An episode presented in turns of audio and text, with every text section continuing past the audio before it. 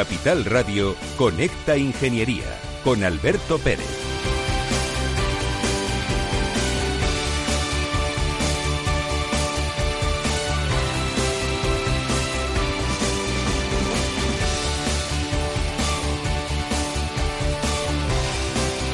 Buenos días queridos amigos, Eh, buenos días España, buenos días ciudadanos. Hoy vamos a hablar de calidad de aire interior y vamos a hablar de ingeniería contra la enfer- enfermedad de la COVID-19.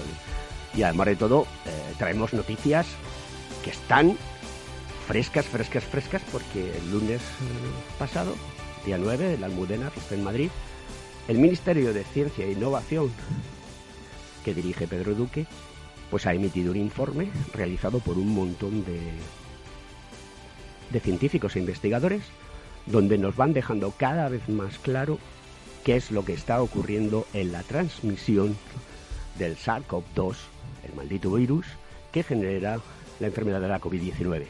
Y como no podía de ser de otra manera, hemos traído al estudio a los expertos del COGITIN, de nuestro Colegio Oficial de Ingenieros Técnicos Industriales de Madrid y también de graduados en la rama industrial, para que nos hablen del trabajo que llevan desarrollando desde marzo y abril de este año. Y además de todo, de una manera muy intensa. Pero, como no puede ser de otra manera, tengo que dar paso a nuestro querido decano, José Antonio Caldón. Buenos días, Alberto, y buenos días a todos los que nos estáis escuchando y esperemos que, podamos mm, dar un poco de luz ¿no? a, toda, a todas estas incertidumbres que hemos vivido durante todo este tiempo y que, bueno, desde el Consejo General y todos los colegios de España y los técnicos, sobre todo el Comité de Expertos, hemos venido trabajando precisamente pues para tratar de, por un lado, eh, concienciar a, a todas las personas ¿no? para que se protejan ¿no? y minimizar al máximo los riesgos de, de contagio, siempre desde la parte de, desde el punto de vista técnico y aportando soluciones y no problemas, que es lo que tenemos que hacer los ingenieros. Quiero que me presentes a, a Manuel Fernández Casares. Bueno, pues Manuel Fernández es miembro del comité de expertos y además también secretario técnico del Cogitín y que bueno, que ha llevado a cabo un intenso trabajo en toda este en toda esta materia y bueno, posteriormente nos contará el, el último estudio que, que han realizado en los centros educativos tanto de la Comunidad de Madrid como de otras comunidades autónomas de España y que eh, realmente ha presentado unos datos muy reveladores y que van en sintonía con precisamente lo que veníamos diciendo y advirtiendo desde el principio, que como tú bien has dicho, lleva siendo el trabajo arduo, ¿no? Desde que se inició la pandemia aquí en, en España. Manuel, bienvenido. Pues muchas gracias. Gracias por, estar aquí. Por haberme invitado y bueno, espero eh, poner un poco de luz a, a, a, las tinieblas que hay en este, en este sentido y las eh, informaciones contradictorias que, que nos podemos encontrar. Que nos podemos encontrar. Indudablemente la enfermedad mm, la estamos empezando a conocer ahora, tiene unas características diferentes a otras enfermedades, también consecuencia de virus, y lo que hay que hacer es trabajar, trabajar, trabajar, y como tú muy bien dices, arrojar luz. Pues nada más, queridos amigos, vamos a seguir pasando a la publicidad y continuamos con el programa.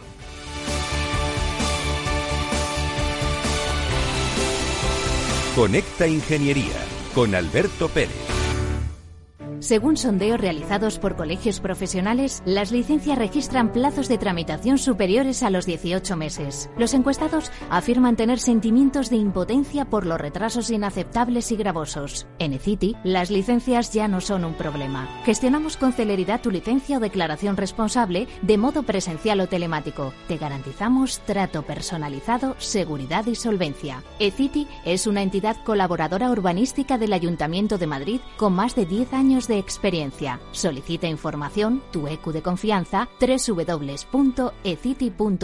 También puedes llamar al teléfono 914514499 o visitarnos. Estamos en la calle Jordán número 14 de Madrid. Acceso por el Colegio Oficial de Ingenieros Técnicos Industriales de Madrid.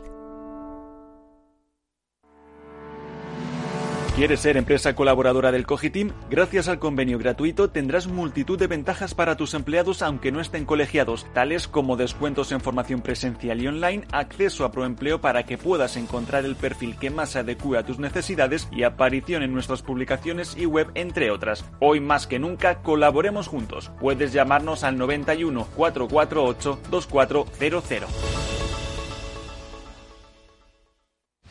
Conecta Ingeniería con Alberto Pérez. Bueno, pues la semana pasada tuvimos un programa muy interesante hablando de cómo nos podíamos presentar los ingenieros técnicos industriales, graduados eh, en la rama industrial y cómo el mundo de la ingeniería puede penetrar perfectamente en el mundo de la educación a través de oposiciones y preparación, sobre todo mucha preparación, como decíamos la semana pasada. Pero, eh, decano, quiero que me cuentes esa sentencia de la que me has hablado estos días, eh, en qué consiste y en qué situación nos deja a los ingenieros técnicos industriales y graduados de la rama industrial. Bueno, esto daría para hablar un par de programas o tres seguidos, ¿no? Porque la verdad es que desde que comenzó Bolonia, eh, la incertidumbre y el desconocimiento de cómo ha ido evolucionando con las nuevas titulaciones respecto a las anteriores en relación a Bolonia está trayendo muchísimo desconcierto, no solo también en el ámbito privado, sino también en el ámbito eh, público. Eh, nosotros, bueno, solo mm, destacar de la sentencia que, que, obtuvimos eh, nosotros como Colegio de Madrid, en este caso, en contra de la, de la Consejería ¿no? de Educación, que venía siendo también un poco un reflejo de otras sentencias que había habido también en otras comunidades autónomas, en las cuales sí que se tiene en cuenta esa correspondencia de titulaciones que hay entre las ingenierías técnicas anteriores a Bolonia y los actuales graduados. De tal forma que a los ingenieros técnicos industriales, en este caso eh, eh, anteriores a Bolonia, por supuesto, se les permite presentarse a, las plazas de profesor en los centros privados para eh, las asignaturas de matemática, física y química algo que está recogido en el Real Decreto 860-2010 para enseñanza secundaria en eh, eh, centros concertados y, privados. Pues así debe de ser, no puede ser de otra manera, decano, porque es que con la caña que nos han dado y nos dan en las ingenierías, donde tienes que saber de matemáticas, de física, de química, de cálculo, de ecuaciones diferenciales, eh, nosotros somos capaces de explicar estas cosas muy bien, como yo siempre digo, cortito y al pie, pero además con casos prácticos, porque somos ingenieros técnicos industriales y graduados en ingeniería de la rama industrial. Sí, efectivamente. Sí, al final de lo que se trata hoy, hoy en día, yo creo que tenemos que, y de hecho todo va avanzando en esa, en esa línea, es que eh, eh, los conocimientos de un profesional no dependen única y exclusivamente de la titulación que tiene, son una parte importante, una parte fundamental, pero lo que sí que es cierto al final, que lo que más suma en un determinado profesional es su bagaje profesional, su experiencia, su, su aprendizaje a lo largo de la vida, ¿no? Los conocimientos que él realmente tiene y que ha ido adquiriendo y ha ido sumando a los que ya tenía. Y en el ámbito del empleo público, de las oposiciones y, y todo este tipo de cuestiones, se hace una, una prueba selectiva precisamente para comprobar los conocimientos de, de ese profesional en concreto no de todos los que tienen esa misma titulación. Por tanto, yo creo que ahí es donde tenemos que seguir eh, avanzando, sobre todo como, como sociedad, ir adaptándonos a los estándares europeos y mundiales, que sí que están reconociendo esa experiencia y esa formación a lo largo de la vida, y que realmente se produzca un cambio de, de modelo en el ejercicio profesional más basado en competencias y conocimientos que en titulaciones. Completamente de acuerdo. Pues vamos a comenzar el programa de hoy que va a hablar de calidad de aire interior, ingeniería frente a la COVID-19. Estás escuchando Conecta Ingeniería.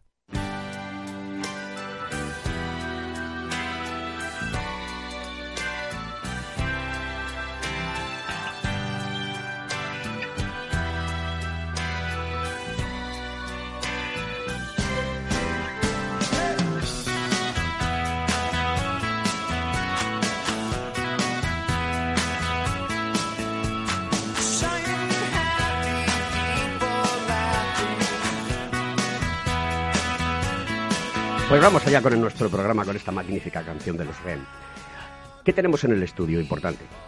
Porque vamos a hacer un experimento que creo que puede servir para ilustrar a la sociedad todo lo que se está tejiendo, cocinando en el mundo de la transmisión de la COVID-19.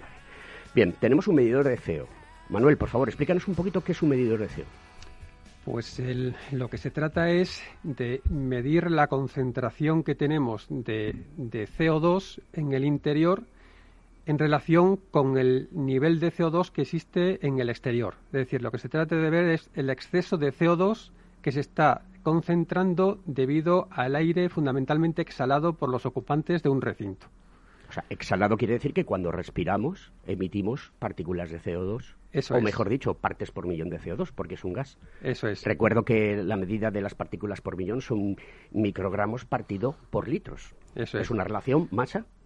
En efecto, en el aire que exhalamos hay, mm, pues es una mezcla de gases y entre los gases que se encuentran está el CO2 y por lo tanto eh, digamos que es un indicador, un, eh, una medida del aire que de alguna forma está viciado en, un recinto. O sea, al exhalar, que yo lo que hago es expulsar microgotículas de menos de 100 micras, quedan en el aire y hay una relación indirecta de la cantidad de aerosoles que hay y que esos aerosoles llevan incluidos el virus de SARS-CoV-2. Bien, eh, aparte de, tener aquí el, medidor de CO2, hemos hecho una medición en la calle, ¿no?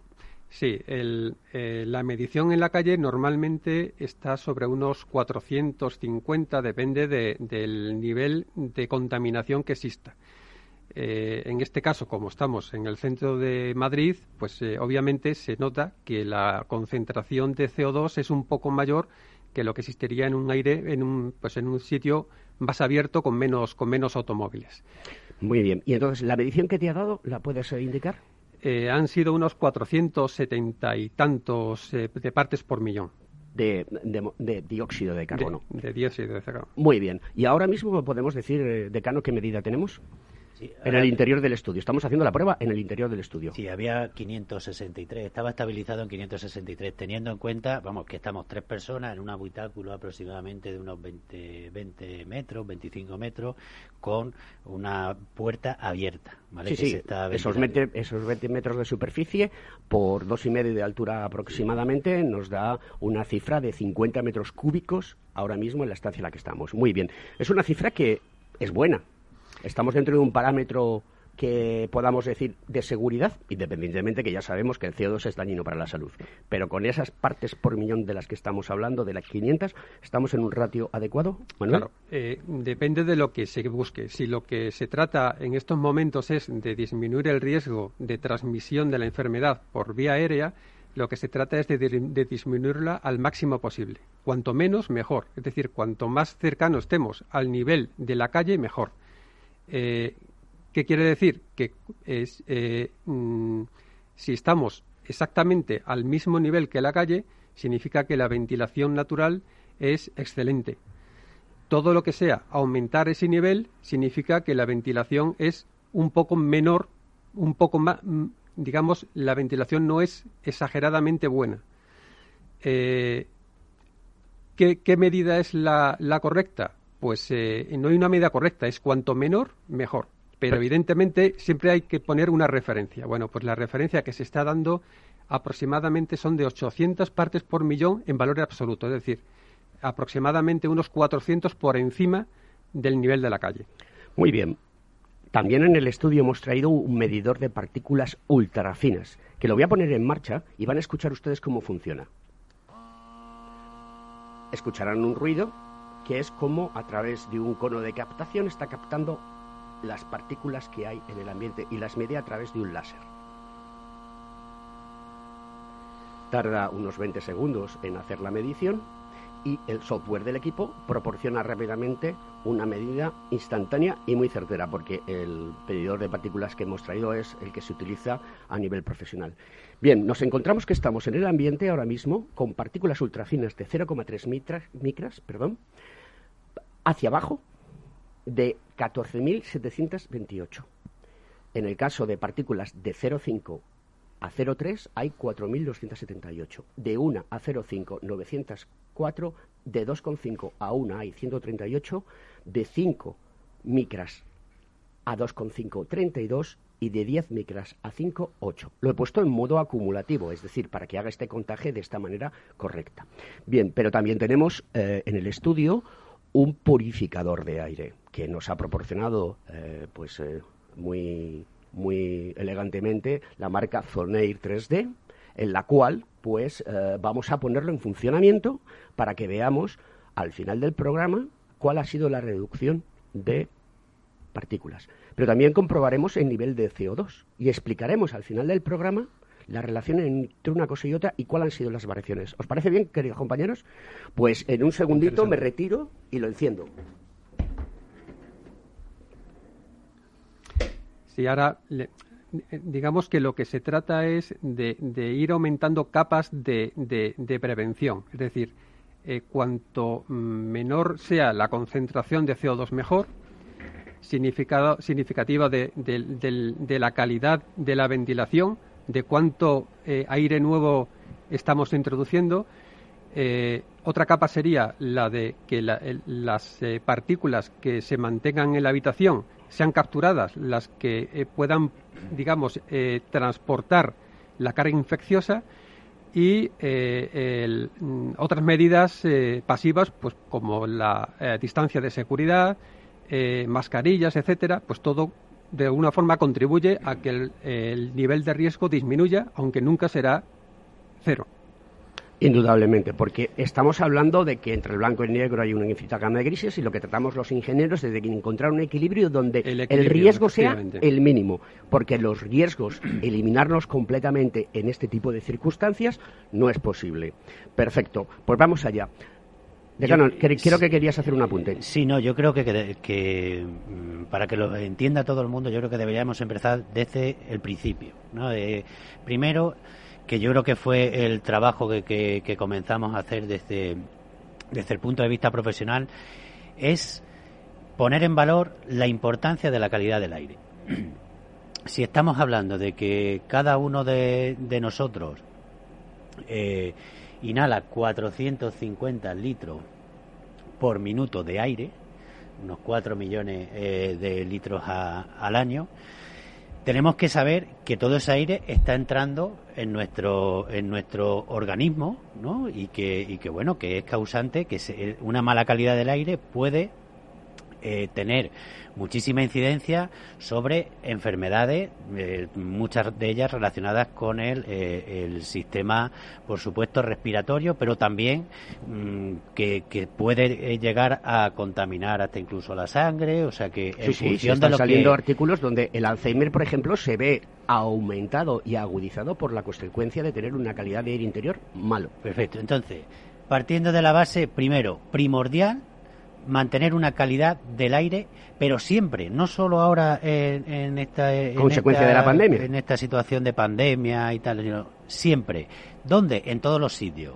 Todos los sitios me refiero, en los lugares de trabajo, sobre todo donde hay una legislación que además también lo, pondera, sobre todo en las aulas, en los espacios públicos donde hay permanencia de, de personas. O sea, es importantísimo que tengamos esa conciencia de la importancia de la calidad del aire. Y dicho lo anterior, si estamos hablando de que, eh, claro, aquí la confusión que se está generando en todo este asunto es de si el, la COVID, ¿no? el virus, el SARS-CoV-2 se transmite o se contagia a través de los aerosoles o no yo creo que las evidencias son abrumadoras y lo están diciendo científicos de todo el mundo en el sentido de que, por supuesto, de hecho es uno de los mayores focos de contagio el que el virus se transmite por aerosoles y sobre y por eso al transmitirse por aerosoles tiene un mayor impacto dentro de los espacios cerrados donde hay mayor concentración de esos aerosoles que pueden ser exhalados por otras personas y que eh, a partir de ahí tenemos que eh, eh, poner de valor la importancia de tratar de limpiar el aire, de renovar, de renovar el aire de todos los espacios interiores, cuanto más mejor. Y yo creo que lo ha explicado Manuel de forma eh, magistral, de forma muy clara. Claro, a partir de ahí decimos una de las formas en las que podemos nosotros eh, saber cuál es la calidad del aire en el interior o cuál, cómo se está realizando esa renovación de aire en el interior la medición de CO2, la forma más sencilla de comprobar que cuanto el valor de CO2 que tengamos en el interior se acerque más al del exterior, significa que más aire limpio tenemos y más aire estamos renovando. fundamental. Como tú muy bien has dicho, más aire limpio que tenemos, pero no quiere decir que el que tengamos dentro sea completamente limpio, porque también está sucio. Sí, por, la parte exterior, pero ya no son de los eh, aerosoles que exhalamos y que pueden estar, en cualquier caso, eh, eh, pueden tener, estar contaminados con el virus que esa es la importancia. O sea, el que ahora mismo nosotros aquí en el estudio estamos tres personas y el nivel de CO2 eh, ya está subiendo, va por, por 700. Si estuviésemos 10 personas, ese nivel de CO2, en vez de 700, estaría a lo mejor en 900. Y eso también hay que, decirlo, que la gente lo sepa. ¿Por qué? Porque eso es lo que nosotros, cada uno de nosotros, vamos exhalando. Cuantos más personas, más, ventilación de aire, más renovaciones de aire necesitamos, más será la concentración y mayor probabilidad que hay. Claro, si uno de nosotros tres estuviese contagiado ahora mismo, al estar hablando, exhalamos también eh, más aire, más aerosoles, perdón, de los que eh, si estuviésemos callados, ¿no? Eh, si estuviésemos callados estaríamos exhalando menos aire, menos aerosoles y esos aerosoles si tienen trazas de virus, pues cuanto más se vaya concentrando en el aire, pues puede ser que lo respiremos cualquiera de nosotros. Muy bien, Manuel, la Organización Mundial de la Salud indica que los espacios interiores están de dos a cinco veces más contaminados que los espacios exteriores y algunos y algunos eh, queridos eh, científicos están diciendo que mucho más. Me está enseñando el decano ahora mismo el marcaje de, la, situación de CO2 y va aumentando progresivamente. Manuel, eh, el lunes salió el informe científico sobre vías de transmisión del SARS-CoV-2 por parte del, Ministerio, que se ha hecho para el Ministerio de Ciencia e Innovación de España. en ellos han contribuido, pues, por ejemplo, gente tan conocida como los que voy a contar después de la publicidad.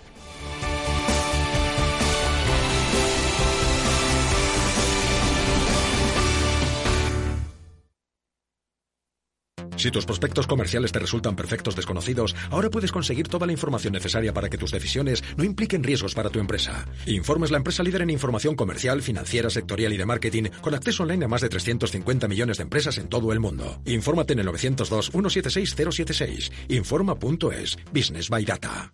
Gestora más premiada de 2019 por Expansión All Funds. Plan de pensiones más rentable en la categoría de renta fija según V2 y continuos reconocimientos a la calidad de nuestra gestión. Si esto no es suficiente para traer tu plan de pensiones a Renta 4 Banco, también te ofrecemos hasta un 3% de bonificación sobre tus aportaciones. Entra en r4.com e infórmate de nuestros planes de pensiones, para quienes miran el número, pero también los resultados. Renta 4 Banco, tu banco especialista en inversión. Consulta las bases legales de la promoción en r4.com.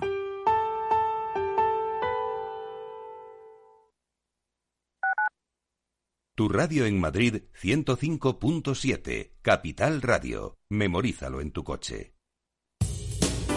Somos Mazapanes Barroso. En nuestra empresa elaboramos productos con ingredientes seleccionados siguiendo una tradición artesana transmitida de generación en generación desde hace más de un siglo. Te llevamos el auténtico mazapán artesano de Toledo a tu casa. Nos esperan fechas muy especiales en las que no puede faltar en tu mesa. Compra tus dulces favoritos en nuestra tienda online www.mazapanesbarroso.com o llamando al teléfono 92 535 3149. Disfruta del auténtico mazapán con Mazapanes Barroso, maestros artesanos con tradición y calidad desde 1890. Nos gusta que las personas tengan opinión propia. Quienes aquí hablan también expresan su propia opinión. No representan la opinión de Capital Radio.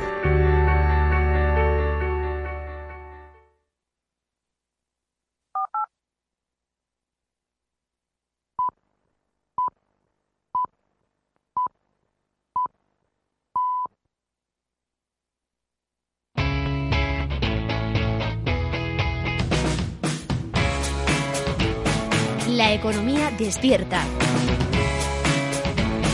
Capital Radio.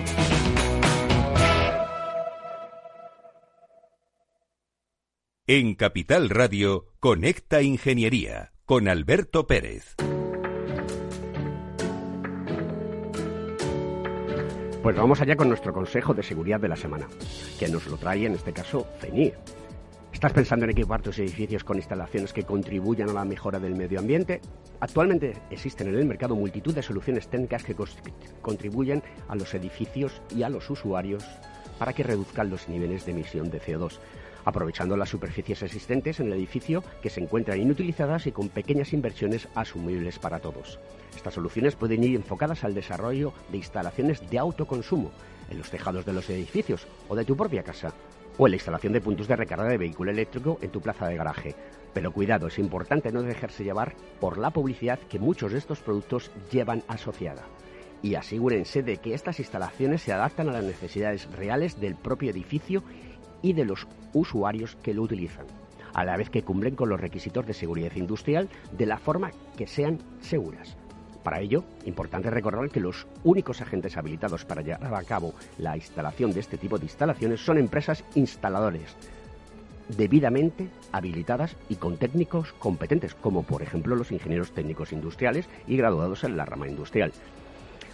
Adéntrate en la página web de fenie.es y encuentra tu empresa instaladora de confianza. También puedes contactar con tu asociación provincial de FENIE y ellos te guiarán en tu camino hacia la sostenibilidad.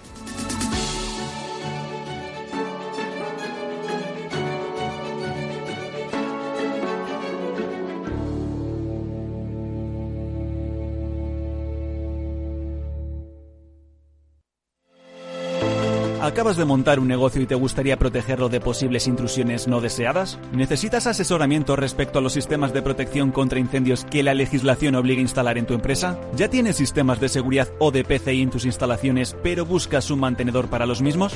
No te preocupes, en Grupo Eurofesa damos solución a todas estas cuestiones. Ingeniería, instalación y mantenimiento son los servicios que ofrecemos para proporcionar a nuestros clientes soluciones integrales de cara a proteger bienes y personas en materia de protección contra incendios y seguridad Detección de humos y gases, extinción automática y manual, control de accesos, videovigilancia y sistemas antiintrusión. Todo lo que necesitas en una única empresa. Grupo Eurofesa. Siempre atendido, siempre protegido.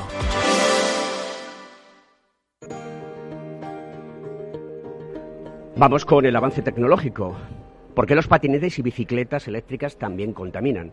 Cada ejemplar lleva implícita una huella de carbono desde la fabricación hasta el desguace. Es decir, si no fabricamos con energía verde, seguimos emitiendo, por ejemplo, CO2. Pues vamos a continuar con el programa. Por favor, Manuel, explícitanos y dinos mm, el estudio que se está realizando por parte vuestra a través del Consejo en relación a la calidad de aire interior y esta situación de SARS-CoV-2. Pues sí, el, objetivo del comité de expertos era averiguar eh, si en las aulas eh, era viable que solamente con ventilación natural eh, se pudiera conseguir eh, unas renovaciones de aire suficientes. De tal forma que, limitásemos hasta el, máximo el riesgo de transmisión de la COVID. Eh, ante esto, la problemática que surgió fue, mm, pues, mm, precisamente cuántas renovaciones de aire eran, eran mm, necesarias como referencia y la segunda era cómo medirlas. La respuesta a estas dos eh, cuestiones a través del comité fue eh, simplemente eh, medir la evolución de la concentración del CO2 en las aulas y seguir y, saber cuál, era, la influencia de las pautas que se seguían a través de la apertura de ventanas. en cuanto a, al, mm, minutos de apertura, configuración de aperturas, etcétera. ¿Por qué? Pues porque la, si la concentración de CO2 eh, eh, se mantiene constante, eso significa que el, eh, digamos que se respira poco aire exhalado de otra persona y esa, como habíamos comentado antes, es la, es la clave. Limitar el aire exhalado que puede estar contaminado si hay pues alguna de las personas presentes con, con la infección. El resultado, eh, pues el resultado de alguna forma era lo, previsible, que sin ventilación eh, rápidamente el CO2 sube de forma alarmante, es decir, eh, la concentración cada vez es mayor y mayor. y que la forma de mantener el CO2 a raya a un nivel de alguna forma suficiente, los 800 partes por millón, eh, había que seguir unas pautas eh, que eran eh, dependientes de las condiciones climatológicas y que por lo tanto la conclusión era que no se podían dar unas reglas sencillas para poder controlar el CO2 y por lo tanto controlar el, riesgo de transmisión, sino que había que estar continuamente midiendo la concentración de, de CO2 para, de alguna forma, variar las, las pautas de las aperturas de, de ventanas. En relación al informe que el CSIC ha sacado de ventilación de aulas hace unos días, que además de todo lo ha actualizado al 3 de noviembre, si no recuerdo mal, que allí explica perfectamente cómo, se cómo funciona todo y cuáles son las medidas que tomar y lo más importante, cómo hacer los cálculos, que para esto hay que hacer unos cálculos de ingeniería por técnicos competentes como los ingenieros técnicos industriales, ingenieros, persona que sepa de esto. ¿no? Eso es, eso es. La, digamos que eh, por una parte están los datos de entrada que nos proporcionan los que saben de enfermedades contagiosas, es decir, que la eh, vía principal es la transmisión aérea. La segunda es que el CO2, pues eh, eh, por fortuna, sigue la trayectoria de las partículas contaminadas y que por lo tanto es cuestión de, de, saber cómo está evolucionando la concentración del CO2 y a partir de ahí se trata de una cuestión de ingeniería. Es decir, se trata de un problema cuya solución es de ingeniería, que pasa por analizar cuál es eh, la trayectoria del, aire, tanto el aire limpio como el aire exhalado, y controlarlo. Y poner las medidas preventivas en el tema, porque el virus no, no, viaja solo. El virus viaja en las microgutículas, se adhiere a la humedad relativa, se adhiere a, a, las partículas que hay y todo eso pues genera una amalgama que, como medida preventiva, como medida de protección colectiva podemos utilizar un purificador como el que tenemos que recoge ese aire y lo filtra en los filtros EPA o ULPA. que tienen una restancia eh, grandísima. es decir, por ejemplo, el H14, el EPA H14, mm. pues por cada 100.000 partículas que mm. entran, salen 5. Sí, el, digamos que el mínimo se está diciendo que es el H13. A partir del H13, pues el purificador no deja de ser un medio más que contribuye a mejorar la situación. Bueno, eh, estaba hablando antes de, la publicidad de que el informe lo habían realizado Antonio Alcamí, Margarita del Val, Miguel Herrán, Pello Latasa, José Luis Jiménez el, gran maestro de, aerosoles en el mundo, que estamos viendo en Twitter, en, LinkedIn y que también lo podemos seguir a través de tu canal de YouTube, donde ya está explicando que el aerosol es la vía de transmisión principal. Es Xavier Querol, que es un experto en mundo de calidad de aire, es un referente en España sobre la calidad de aire exterior. Ana Robustillo, y Gloria Sánchez y Alfonso Valencia. Em, ya dicen, tengan ustedes en cuenta, administración sociedad que los aerosoles es la principal vía de transmisión. Esto lo tenemos ya claro todos los ingenieros, ¿no?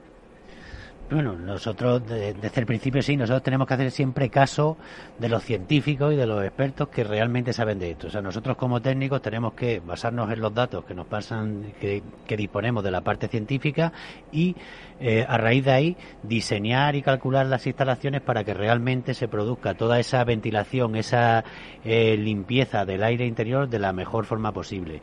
Y quería resaltar eh, eh, una de las cuestiones que, claro, no queremos que se queden sobre la mesa porque de hecho forma parte de, de, los primeros informes que hemos estado haciendo desde el Consejo General, que lo más importante sería desde el principio que hubiese una ventilación mecánica continua en, el, en las aulas, en los espacios cerrados, de forma continua, que fuesen renovando el aire de, forma constante. Ah, quiero hacerte una observación.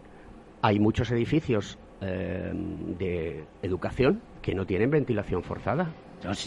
bueno, muchísimos no, el 95%. Pues todavía me lo pones peor. El 95%. Si el problema realmente es ese, o sea, nosotros lo que dijimos desde el principio, y de hecho, bueno, seguimos manteniendo esa, esa, esa línea, ¿no? Que se tiene que hacer desde ya, diseñar un plan, un plan para que bueno que todos los centros educativos en el plazo de X años puedan disponer de esa ventilación eh, mecánica continua que vaya limpiando el aire, que además vaya prefiltrado, que además utilice eh, los recuperadores de calor para que sean totalmente eficientes energéticamente, o sea que, que se y que nos proporcionen una calidad de aire interior adecuada. Realmente que es la que necesitan los niños. Y es que al final aquí hay muchas eh, comparaciones y muchas de nosotros las hemos vivido. Os, acordaréis perfectamente, bueno, pues de las últimas horas de clase eh, en un centro cuando estábamos estudiando el sopor este que te daba el sueño que te dormías que estaba o que alguien llegaba hoy qué cargado está el ambiente bueno pues eso es lo que estamos hablando es que estamos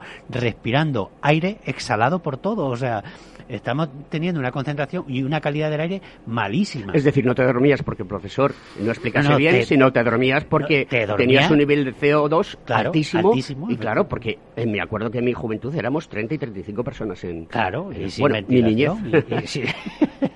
sí. pero, pero efectivamente, y eso hay que, hay que ponerlo de, de manifiesto, ¿no? Y queríamos volver a la parte inicial, ¿no? Es decir, calidad del aire, necesitamos aire limpio limpio Respirar y puro. aire puro. Claro, y punto. Yo creo que eso al final va en, va en beneficio de todo. Manuel, em, la guía de ventilación de, del CSIC y de, otras eh, instituciones que han colaborado con ella indica que eh, em, los litros de aire que tenemos que renovar son de 14 por persona.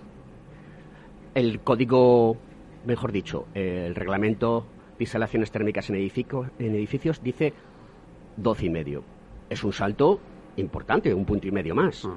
Mm, ¿Cómo ves eh, este informe y qué aconsejarías primero a las comunidades autónomas que creo que están perdiendo el norte en cierto tipo de decisiones para poner entre comillas la utilización de medidas preventivas de renovación de aire, de purificadores, de medidores de CO2, que formen una amalgama de equilibrio, porque estamos hablando de ingeniería y la ingeniería es siempre equilibrio y los ingenieros lo que buscamos es siempre la mejor situación para la sociedad. Y entonces eh, hay mucho nivel de entropía entre diferentes opiniones de comunidades autónomas, incluso dentro de las propias consejerías. Porque aquí la Comunidad de Madrid, a través de la Consejería de Educación, ha sacado una serie de conclusiones pero la Consejería de Industria está eh, no premiando, no se dice premiando, está subvencionando la compra de purificadores para los lugares de trabajo. Y un aula es un lugar de trabajo, igual que un taller. Hmm. ¿Qué podemos decirle a la sociedad que nos escucha, a nuestros amigos conectados de Conecta Ingeniería aquí en Capital Radio? Yo, diría que, eh, aunque eh, una primera lectura se puede decir que son en cierto modo contradictorios los, los, eh, los documentos, yo los veo más bien como complementarios. Es decir, no hay una fórmula mágica y sencilla que arregle este problema que nos ha, que, que, ha sobrevenido. en cuanto al número mágico que poner de referencia para tener totalmente controlada la situación, pues la realidad es que cuanto 12, 14, mm, eh, pues cuanto más mejor. 12 eh, eh, es peor que 14. La cuestión es si es viable esa situación. en definitiva, los 14 litros por persona y hora están relacionados con las renovaciones. las renovaciones está relacionada con el CO2 y el CO2 está relacionado con la probabilidad que tiene de infectarte si otra persona al lado tuyo está infectada. Y por lo tanto es cuestión de aumentar lo máximo eh, los los, la prevención para que el riesgo sea mínimo. Eh, y evidentemente esto siempre supone luego pues eh, pérdida de confort, pérdida de eficiencia y por lo tanto es cuestión de encontrar un equilibrio. Sí. No, no, yo quería eh, comentar algo que preocupa muchísimo y de, y de hecho, bueno, nos llevan llamando desde todos los centros educativos de toda España eh, realmente mm, cosas que, podemos ver de un, vamos, no sé, de a primera vista muy sencilla. Es decir, pues ¿cómo se ventila? Pues abriendo las ventanas, ¿no? Perfectamente. Pero yo creo que eh, me gustaría además que Manuel lo pusiese, como él ha estado haciendo también las mediciones, para que en función de la disposición física, del tamaño de las ventanas, de si están las ventanas eh, en la parte alta, en la parte baja, si tiene posibilidad de ventilación cruzada, si no hacer especial hincapié en que siempre se tiene que ventilar hacia el exterior, nunca ventilar hacia el interior. O sea, no vamos a quitar el aire, eh, por así decirlo, sucio de un aula para meterlo en otra. O sea, hay cuestiones, hay conceptos que se tienen que tener muy claro, que los profesionales eh, conocemos y que muchas veces pueden, eh, dentro del ámbito del sector educativo, con toda la buena intención para ventilar, lo hacen, adoptan una serie de decisiones que pueden ser perjudiciales. Por eso desde el primer momento dijimos, eh, que se asesorasen por técnicos. En todos los institutos hay profesores de, tecnología, hay, hay diferentes, además lo hemos comentado antes, ¿no? Al principio, ¿no? Que hay ingenieros, ¿no? Que estarán dando clases, que yo creo que sería importante que, asumiesen ese papel y que pusiesen sobre la mesa eh, pequeños conceptos técnicos, que ahora si no Manuel que lo que los amplíe, pequeños conceptos técnicos que son imprescindibles para que la ventilación sea lo mejor posible. Manuel, la climatización, la ventilación, la calidad del aire interior y respirar aire puro es un concepto que está intrínsecamente ligado con cada una de las variables que yo he expuesto en, esta introducción a lo que quiero que nos cuentes ahora.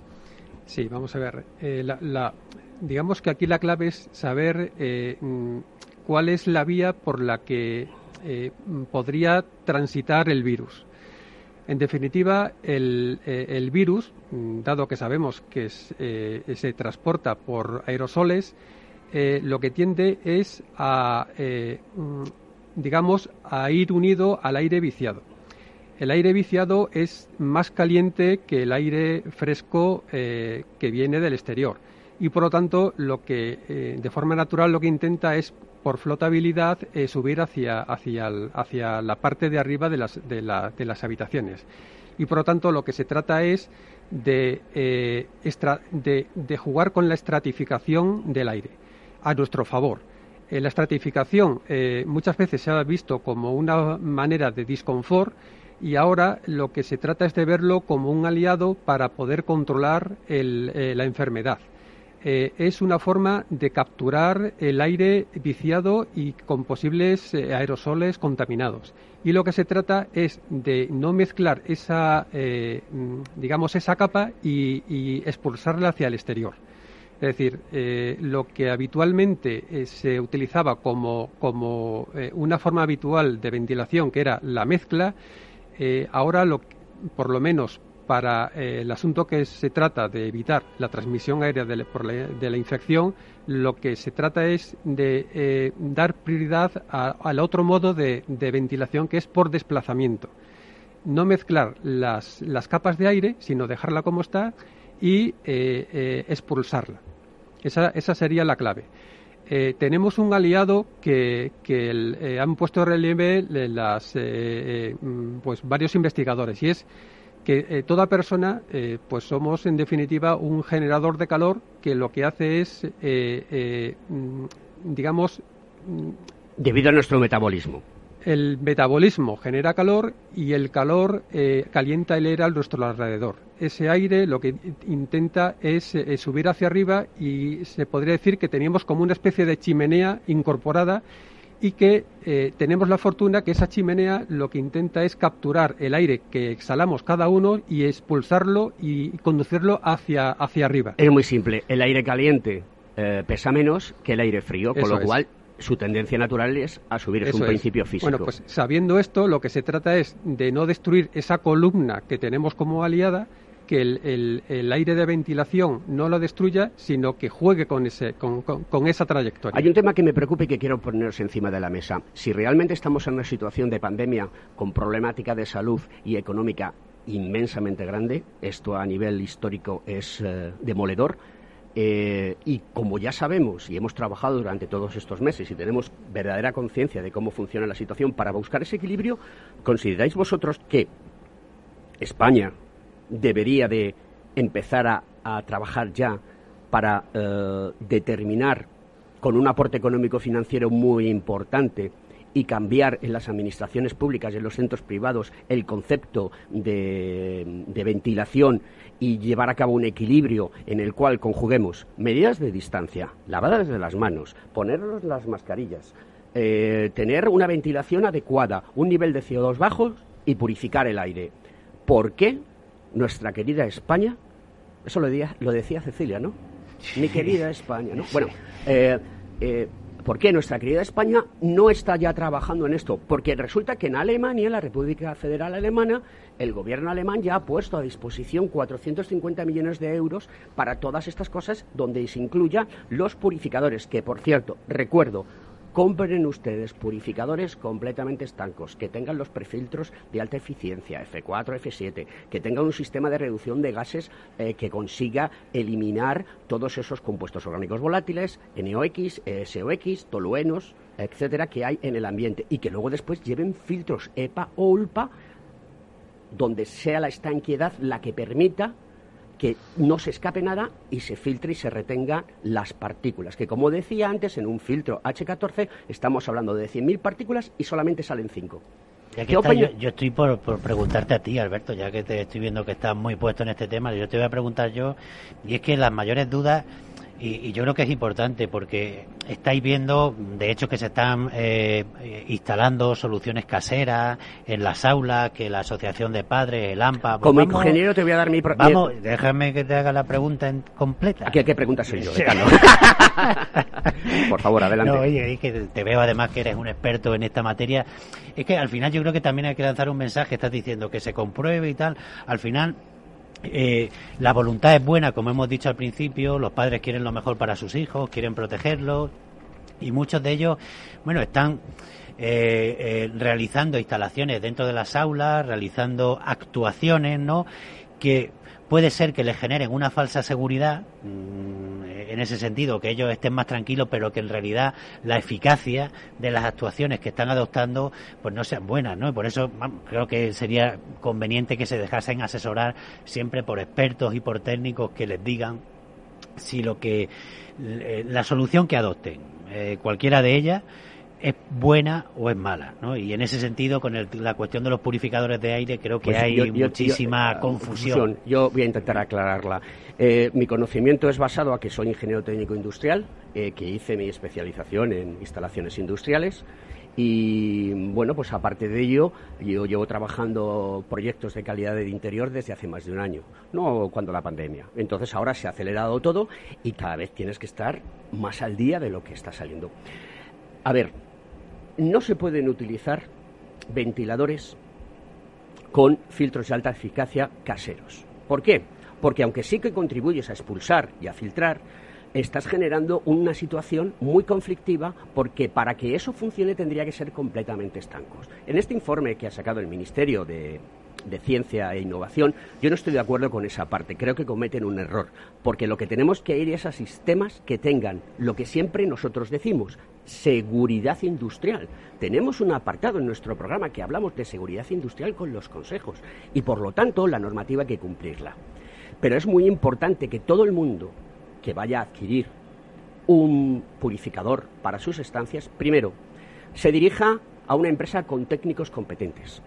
Segundo, que el purificador, de acuerdo, tenga su correspondiente marcado CE, que sea completamente estanco, que no son todos, que tenga una buena densidad de pellet de carbón activo y si está especialmente formulado, mejor para la reducción de gases. Y luego, clave, utilización de filtros absolutos, que son los EPA y los ULPA. Pero cuando yo compro, lo que tengo que ver es que en mi purificador aparece un certificado unívoco que me dice que ese filtro EPA o ULPA que está dentro de mi purificador está conforme a la norma europea, que es la siguiente. Y ya veo sin poco si las gafas. Así que la leo. Ah, yo tengo aquí el certificado, que lo podéis ver perfectamente vosotros, de eficacia U15, y ese, y, ese, y, ese, y ese certificado está bajo la norma europea de filtros absolutos. Y debemos acudir a ella, que es la EN 1822 eh, uno que ya se ha modificado. Realmente que elimine esa micropartícula. Y eso lo certifica, lo certifica este filtro. Y, ahí yo añadiría que, eh, aparte de tener todo eso, eh, la instalación hay que vigilar exactamente dónde. Efectivamente. Y aquí tienes que hacer el cálculo. O sea, es decir, esto hay que hacer un cálculo de ingeniería para saber el número de personas que hay en el aula, la volumetría que tiene. No se puede hablar de superficie porque mm. en algunos mm. espacios la superficie es de dos y medio mm. y en otras de tres y en otras de cuatro. Y en algunos sitios de lugares de trabajo yo los he conocido mucho más bajos. Con lo cual siempre que le hable usted de volumetría, ¿cuánta calidad de aire vierte esa situación? Vamos a hacer una prueba que, vamos a continuar con, este eh, experimento que estamos haciendo y después de tener, porque se nos acaba el programa, aproximadamente unos 40, 45, 50 minutos el producto, eh, aquí vamos a ver el nivel de de, purificación de aire que hemos conseguido. Quiero recordar que eran 14.000 partículas de las que estábamos hablando eh, hace unos momentos. Es un poco tiempo, pero ya estamos en cifras donde ya hemos reducido unos niveles pues de 4.000 de 4.000 eh, partículas que estamos viendo en nuestro en nuestro purificador de aire. Entonces eso es muy bueno y la medida importante, la medida importante es eh, para comprobar si un purificador es bueno, es la que vamos a hacer ahora. Decano, te voy a pedir por favor que lo hagas, ¿vale? Y es la siguiente, que te pongas con el purificador y introduzcas. Voy a coger el micrófono, nos vamos a desplazar por el estudio, vamos a hacer la prueba, ¿de acuerdo? Y que le des a, a Run Enter, ahí, y pongas en la bocana. Introduce en la bocana, introduce en la bocana, ahí, y ahora dale ya está funcionando.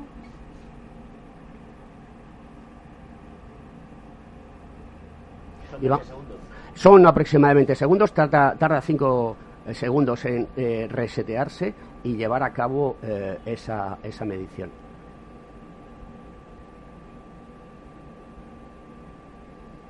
Está tardando esos 20 segundos, vamos a aprovechar a ver qué resultado nos da. Porque esta es la prueba del algodón que yo siempre digo.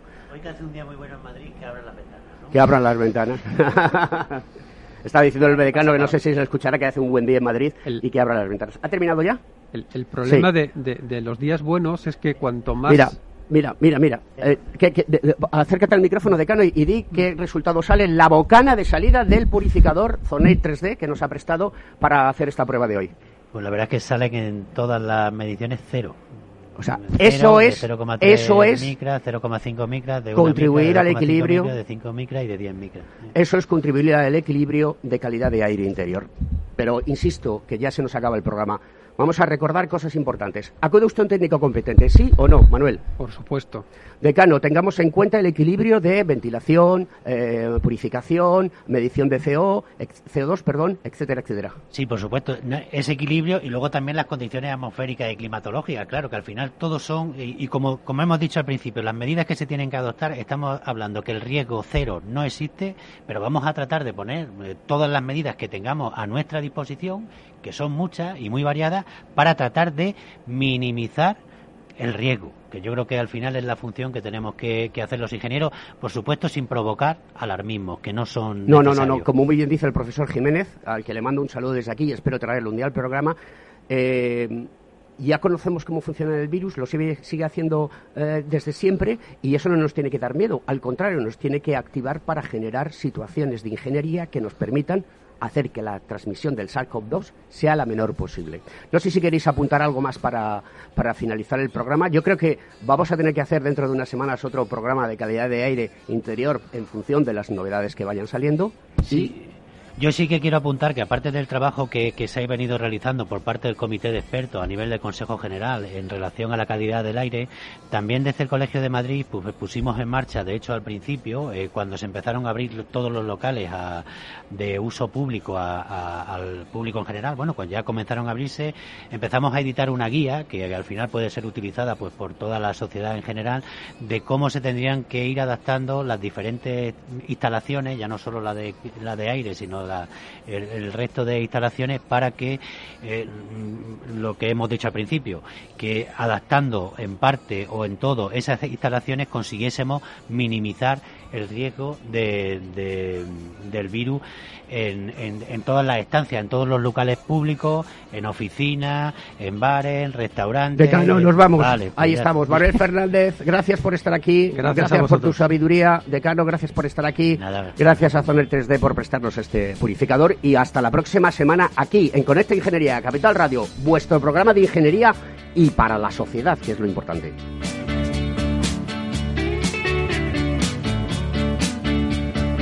Escuchas Conecta Ingeniería con Alberto Pérez.